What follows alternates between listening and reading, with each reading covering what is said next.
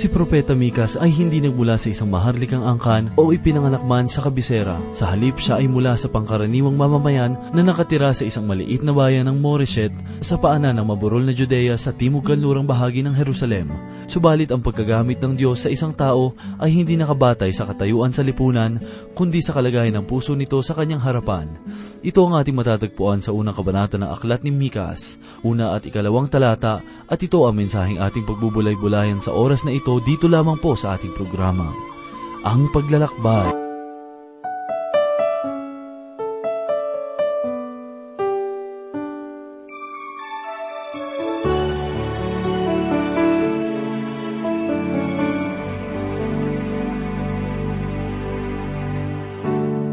Bagong buhay sa akin ay tunay Jesus ko lang naranasan Ang ligaya, tanging pag-asa Sa puso ko'y ngayon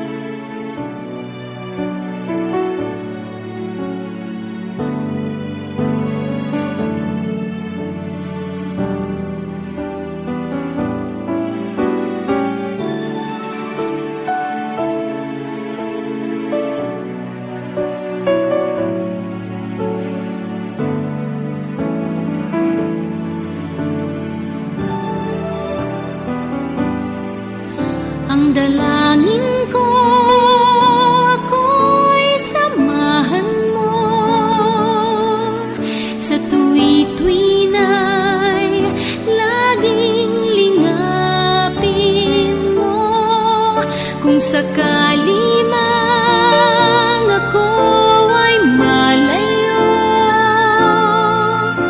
Sa piling mo kumawaglit Tulungan mo na magbalik Bagong buhay. Sa akin ay tunay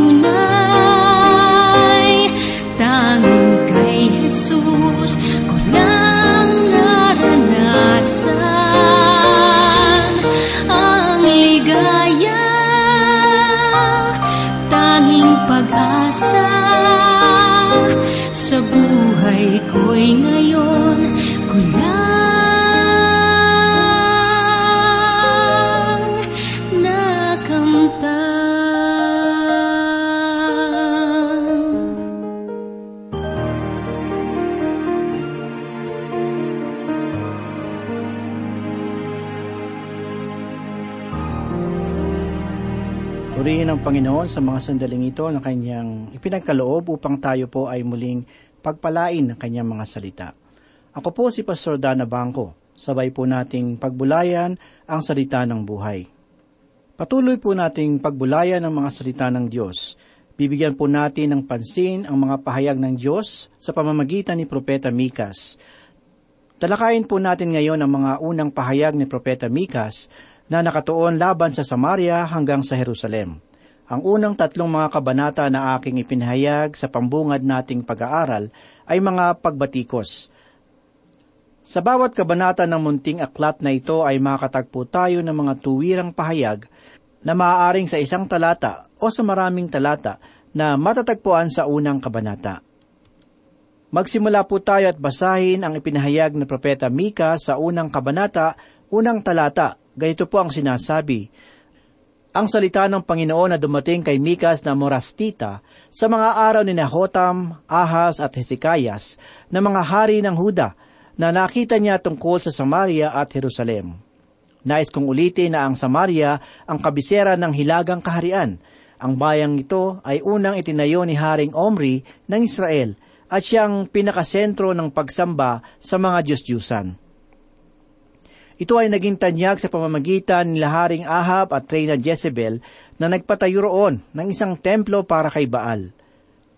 Ang mga Diyos-Diyosan ay nagmula pa sa lumang tipan at makikita natin ang katunayan nito sa ilang bahagi ng banal na kasulatan.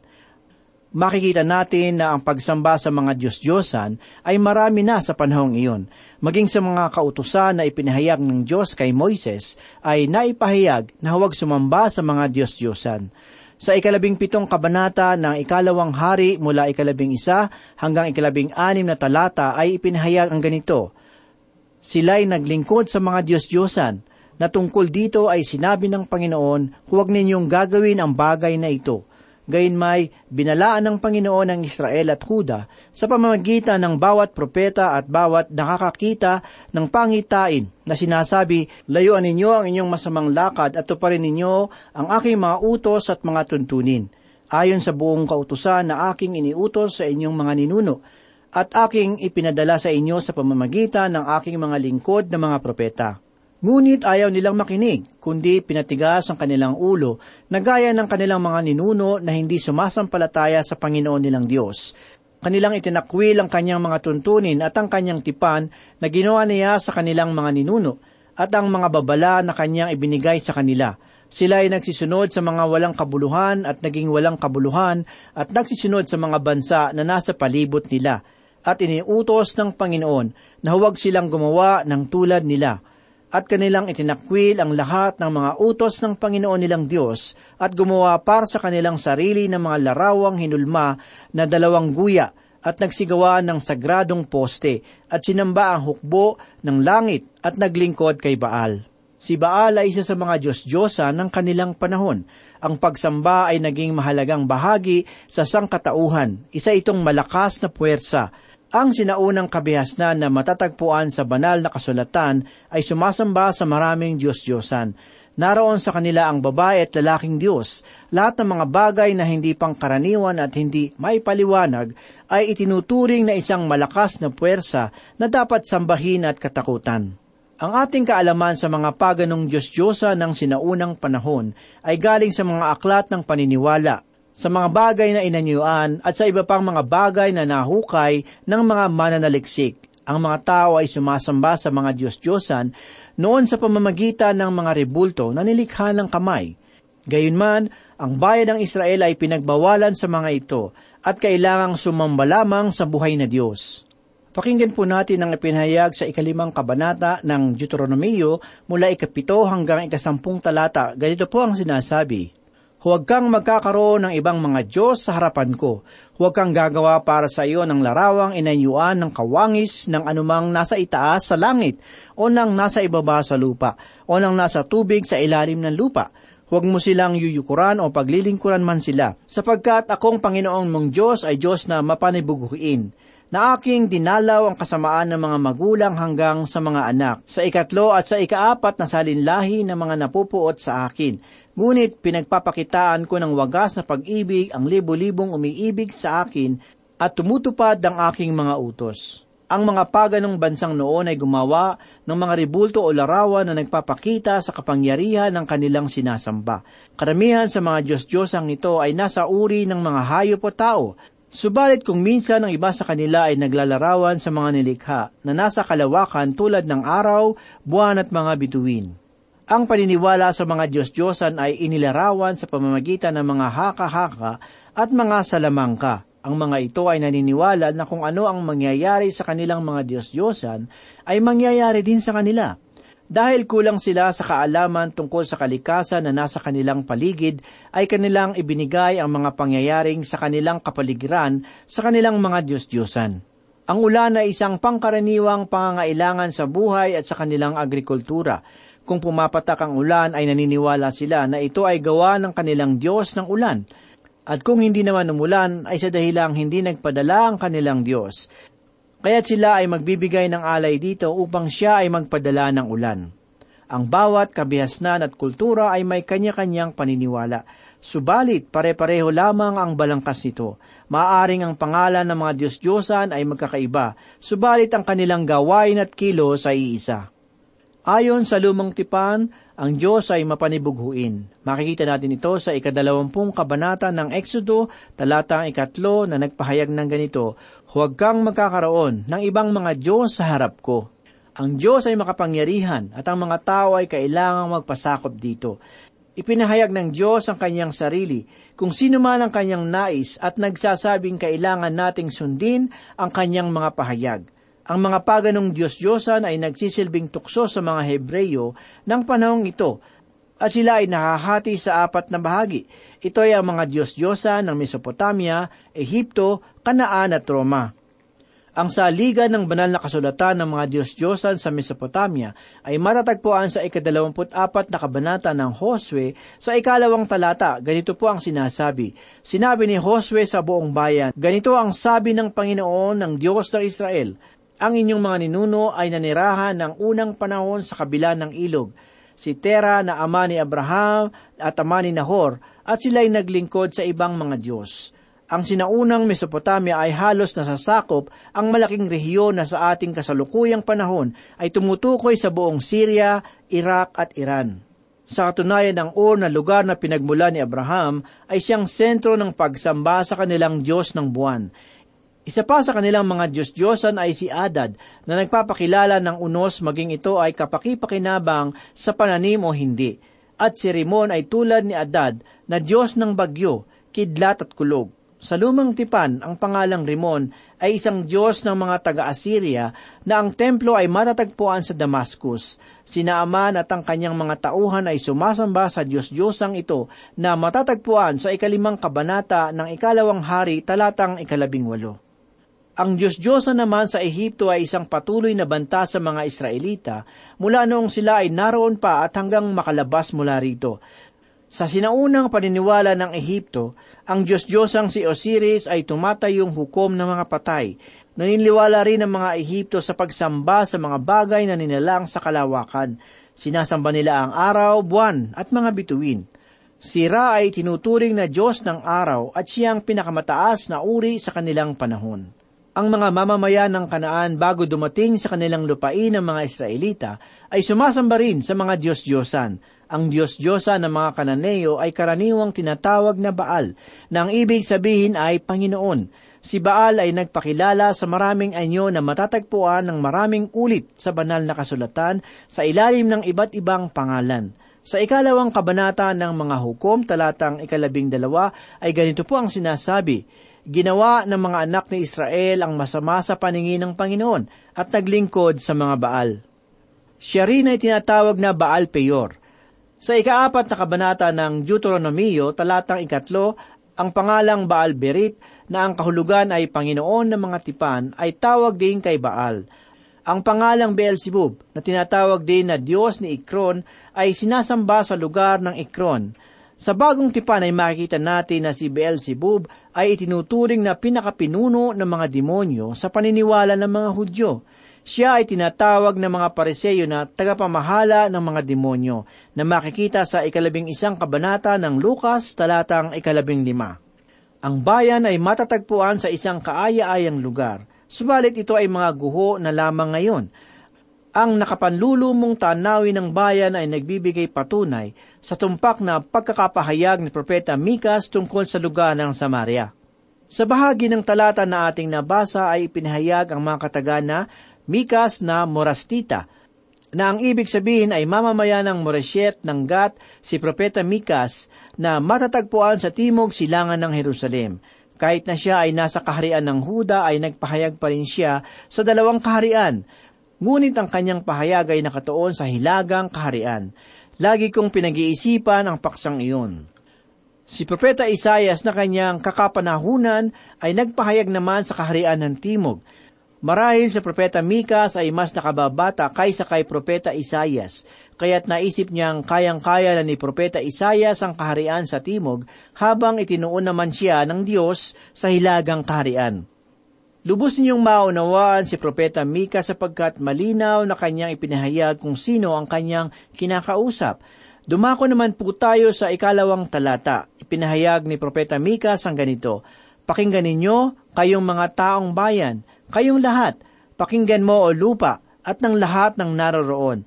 At ang Panginoong Diyos ay maging saksinawa laban sa inyo, ang Panginoon mula sa kanyang banal na templo. Makikita natin sa bahagi ng talatang ito ang mga pahayag na pakinggan ninyo kayong mga taong bayan, at ito ay tumutukoy sa lahat ng tao. Kasama kayo roon kahit na nasaan man kayong dako at kung anuman ang inyong kalagayan ngayon. Mayroong nais ipahayag sa atin si Propeta Mikas, tulad ng iba pang mga propeta, kahit na sila ay nagpahayag tungkol sa isang kalagayan na matagal nang wala, ang kanyang pahayag ay napapanahon pa rin sa ating kalagayan sapagkat mayroon siyang mga napapanahong pananaw na ipinapakita sa atin. Binigyan tayo ni Propeta Mika sa mga filosofiya sa pamamalakad ng isang pamahalaan. Tinatalakay niya ang mga kamalian at kung ano ang tunay na kapangyarihan sa isang gobyerno. Ang pagpapatakbo sa ating pamahalaan ngayon ay hindi maayos sapagkat ito ay binuo ng tao na sa pasimula pa ay hindi na naniniwala sa Diyos at walang paggalang sa banal na kasulatan. Sa kanilang pakiramdam, ang mga dakilang panuntunan na ipinahayag sa banal na kasulatan ay may kabuluhan kung susundin, kaya't ito ay inilakip nila sa pamahalaan ng gobyerno. Sa kanilang pakiramdam, ang mga dakilang panuntunan na ipinahayag sa banal na kasulatan ay may kabuluhan kung susundin, kaya't ito ay inilakip nila sa pamamahala ng gobyerno.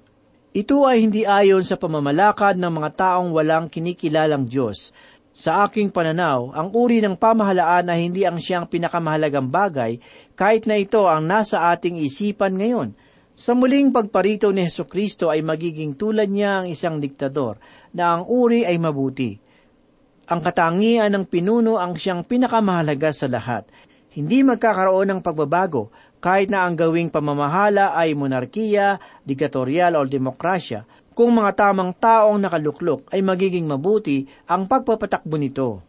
Nawa ay maunawaan ninyo na ang aking sinasabi ay hindi tungkol sa politika, kundi ang aking ipinapahayag ay tungkol sa filosofiya na nagpapatakbo ng isang pamahalaan at nais kong tukuyin ang pangkasalukuyan nating suliranin. Kailangan natin sa pamahalaan ang mga tao na mayroong mabuting katauhan. Higit na kailangan nating pagtuunang pansin ng pagkatao kaysa ang karisma ng isang tao. Tinatalakay ni Propeta Mikas ang tungkol dito sa ikatlong kabanata ng kanyang sulat. Saglit po nating basahin ang kanyang pahayag sa ikatlong kabanata talatang ikalabing isa. Ganito po ang sinabi, Ang mga pinuno niya ay humahatol dahil sa suhol, at ang mga pari niya ay nagtuturo dahil sa sahod, at ang propeta niya ay nanghuhula dahil sa salapi Gayunmay, sumasandal sila sa Panginoon at nagsasabi, hindi ba ang Panginoon ang nasa gitna natin? Walang kasamaang darating sa atin. Itinuturo ng daliri ni Propeta Mikas ang katotohanan na mayroong sa kanila ang mga bulaang propeta, bulaang samahan at bulaang mga pinuno. Sa bahagi ng talata ay makikita din natin ang mga katagana, pakinggan ninyo, kayong mga taong bayan, kayong lahat. Sa kadahilanan na tayong lahat ay naririto sa sanlibutan, ay tinutukoy niya tayong lahat na nabubuhay ngayon. At ang Panginoong Diyos ay maging saksi nawa laban sa inyo ay ipinapahayag sa talata. Tinatawag ni Propeta Mika ang Diyos bilang saksi sa mga bayan na kanyang ipinapahayag. Ang mga pahayag na ang Panginoon mula sa kanyang banal na templo ay nangangahulugan na ang Panginoon ay nasa banal na templo sa kanyang kalangitan. Tunay na ang ating Panginoong Heso Kristo ay nasa kalangitan ngayon at nananatiling makapangyarihan. Hindi na natin kailangan ang sumamba sa mga Diyos-Diyosan sapagkat ang Diyos natin ay buhay na siyang makapagbibigay sa atin ng mga pagpapala at katugunan sa ating mga suliranin. Huwag nating gawing isang Diyos ang salapi dahil sa paghahangad nating kumita ng napakalaki at paghandaan ang malaking kayamanan na ating iiwan sa ating mga anak. Mahalaga ang bawat hakbang natin sa buhay Nakatuklas ang tao upang bumuti at gumaan ang kanilang pakiramdam at magbawas ng timbang. Ang pinakamagaling na ehersisyo ay paglakad. Sabi ng isang dalubhasa sa pagpapalusog, ang paglakad ng sampung libong hakbang sa isang araw na ugaling nagsimula sa bansa ng mga Hapon ay naging tanyag sa buong mundo. Ang kanilang payo ay magsimula ng maikling lakaran at paramihin unti-unti hanggang maabot ang nilalayong haba. Dapat lumakad ng ganito araw-araw. Bawat hakbang ay mahalaga, ngunit ang higit na mahalaga ay ang pagiging malusog sa Espiritu. At ito ay matatamo lamang sa paglakad na kasama ang Diyos, na ayon sa banal na kasulatan ay isang malapit at lumalagong ugnayan sa Panginoon. Lumakad si Enoch na kasama ang Diyos sa loob ng tatlong daang taon ayon sa ikalimang kabanata ng Henesis talatang dalawampu at dalawa. Nais ko po na saglit natin itong basahin. Lumakad si Enoch na kasama ng Panginoon. Pagkatapos na maipanganak si Matusalem ng tatlong daang taon at nagkaanak pa siya ng mga lalaki at mga babae. Si Noe naman ay lalaking matuwid at walang kapintasan noong kapanahunan niya. Ganito po ang ipinahayag sa ikaanin na kabanata ng Henesis talatang ikasyam. Ganito po ang sinasabi, Ito ang mga lahi ni Noe. Si Noe ay lalaking matuwid at walang kapintasan noong kapanahonan niya. Si Noe ay lumakad na kasama ng Diyos. Mga kaibigan, ang dalawang lalaking ito ay pinuri sa kanilang pananampalataya sa ikalabing isang kabanata ng sulat para sa mga Hebreyo mula ikalima hanggang ikapitong talata. Ganito po ang sinasabi, sa pananampalataya, si Enoch ay dinalang paitaas anupat hindi na niya naranasan ng kamatayan. Hindi na siya natagpuan sapagkat siya ay kinuha ng Diyos, sapagkat bago siya dinalang paitaas, pinatotohanan na ang Diyos ay nalugod sa kanya. At kung walang pananampalataya ay hindi maaring kalugdan ng Diyos, sapagkat ang sinumang lumalapit sa Kanya ay dapat sumasampalatayang may Diyos at siya ay tagapagbigay gantimpala sa mga masigasig na humahanap sa Kanya. Sa pananampalataya si Noe, nung mabigyan ng Diyos ng babala tungkol sa mga bagay na hindi pa nakikita, ay pinakinggan ng babala at gumawa ng isang daong para sa kaligtasan ng kanyang sambahayan. Sa pamamagitan nito ay hinatulan niya ang sanlibutan at siya'y naging tagapagmana ng katwiran ayon sa pananampalataya. Dapat makisabay sa paghakbang niya, na hindi umuuna sa kanya o nahuhuli sa kanya, sa paglakad, kinakausap at pinapakinggan siya, tinatamasa ang kanyang presensya. Magtiwala sa patnubay niya, kung di makita ang daratnan. Di lamang ang daratnan ang mahalaga, kundi ang buong paglalakbay na kasama siya. Kung minsan nga lamang sa isang tao, kapag nagkakasala ay kung sino-sino ang itinuturo nito. Mali nang ibaling ang sisi sa ating kasalanan sa mga magulang, kasamaan, o sa mga pangyayari. Ngunit ang pinakamali ay ang isisi sa Diyos ang nangyari. May nabasa ako tungkol sa isang taong nagpapayat na bumili ng mga matatamis na tinapay. Di ba't nakakataba ito? Nang tanungin kung bakit siya bumili nito, nagpahiwatig sa sagot niya na kasalanan ng Diyos dahil pinayagan daw ng Diyos na mabukas ang paradahan ng kotse ng tindahang iyon, kaya siya ay napadaan doon. Sa ikatatlumput dalawang kabanatan ng Exodo, mababasa kung papaanong gumawa ang punong saserdote ni Aaron ng isang gintong imahin o gintong guya upang sambahin. Nagbunga ito ng kamatayan ng tatlong libong Israelita at ng isang nakapangingilabot na salot sa kanilang bayan. Sa halip na magsisi agad at tanggapin ang pananagutan bilang isang pinuno, sinabing pinilit at wala siyang magawa kundi sumunod. Pagkatapos, dinagdagan pa niya ng kasinungalingan ang ginawa lang daw niya ay ihagis lahat ng mga ginto sa kumukulong lawa at ang imahe ng baka ay mahimalang na buo. Hindi tinanggap ni Moises ang dahilan ni Aaron. Hinarap niya ang kanyang kapatid sa kanyang kasalanan at ipinanalangin siya. Makatitiyak tayo na ang kumilalang Israelita sa kanilang kasalanan ay pinatawad. Ngunit hinatulan ng Diyos ang kanilang kasalanan at marami ang namatay. Mga kaibigan, pag may nagawa tayong kasalanan, panagutan ninyo Huwag maghanap ng isang masisisi at pinakamahalaga ay huwag itong isisi sa Diyos. Kaibigan, kung nais mong makilala ng lubos si Yesu Kristo ay lumapit ka sa Kanya at maging kasama sa paglakad sa iyong buhay. Huwag mong isisi ang iyong kalagayan ngayon na lungmok sa kasalanan, sapagkat naririto si Yesu Kristo upang ikaw ay bigyan ng bagong buhay na mapayapa at puno ng biyaya magsimula na ngayon sa pamamagitan ng pagbabasa ng kanyang mga salita, pananalangin at pagtanggap sa kanya bilang sariling tagapagligtas at Panginoon. Manalangin po tayo.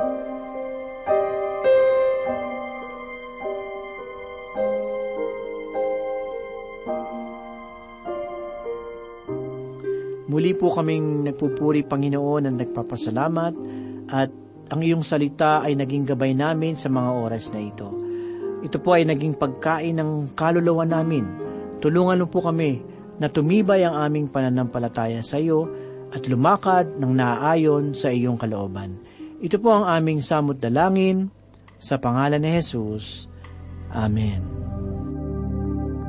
Walang lalong dakilang pag-ibig sa mundo katulad ng sayo.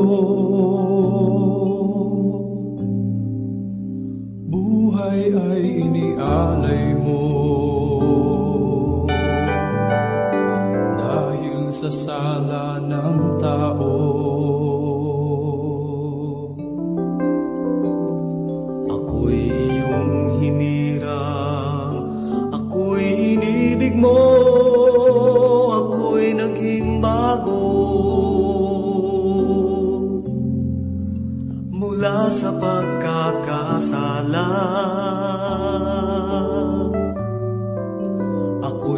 tinawag mo.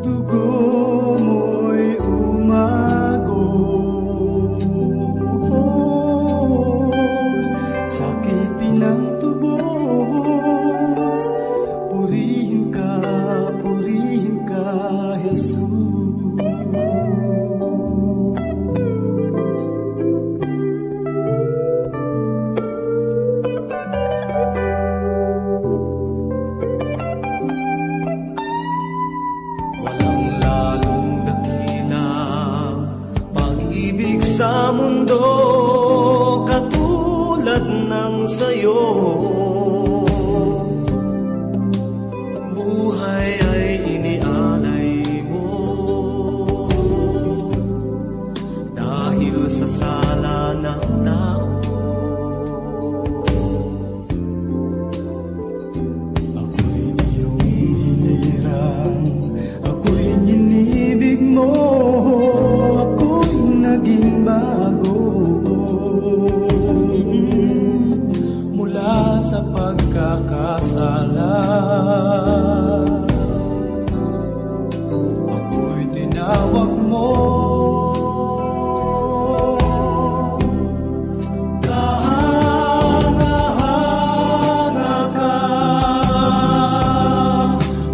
camino.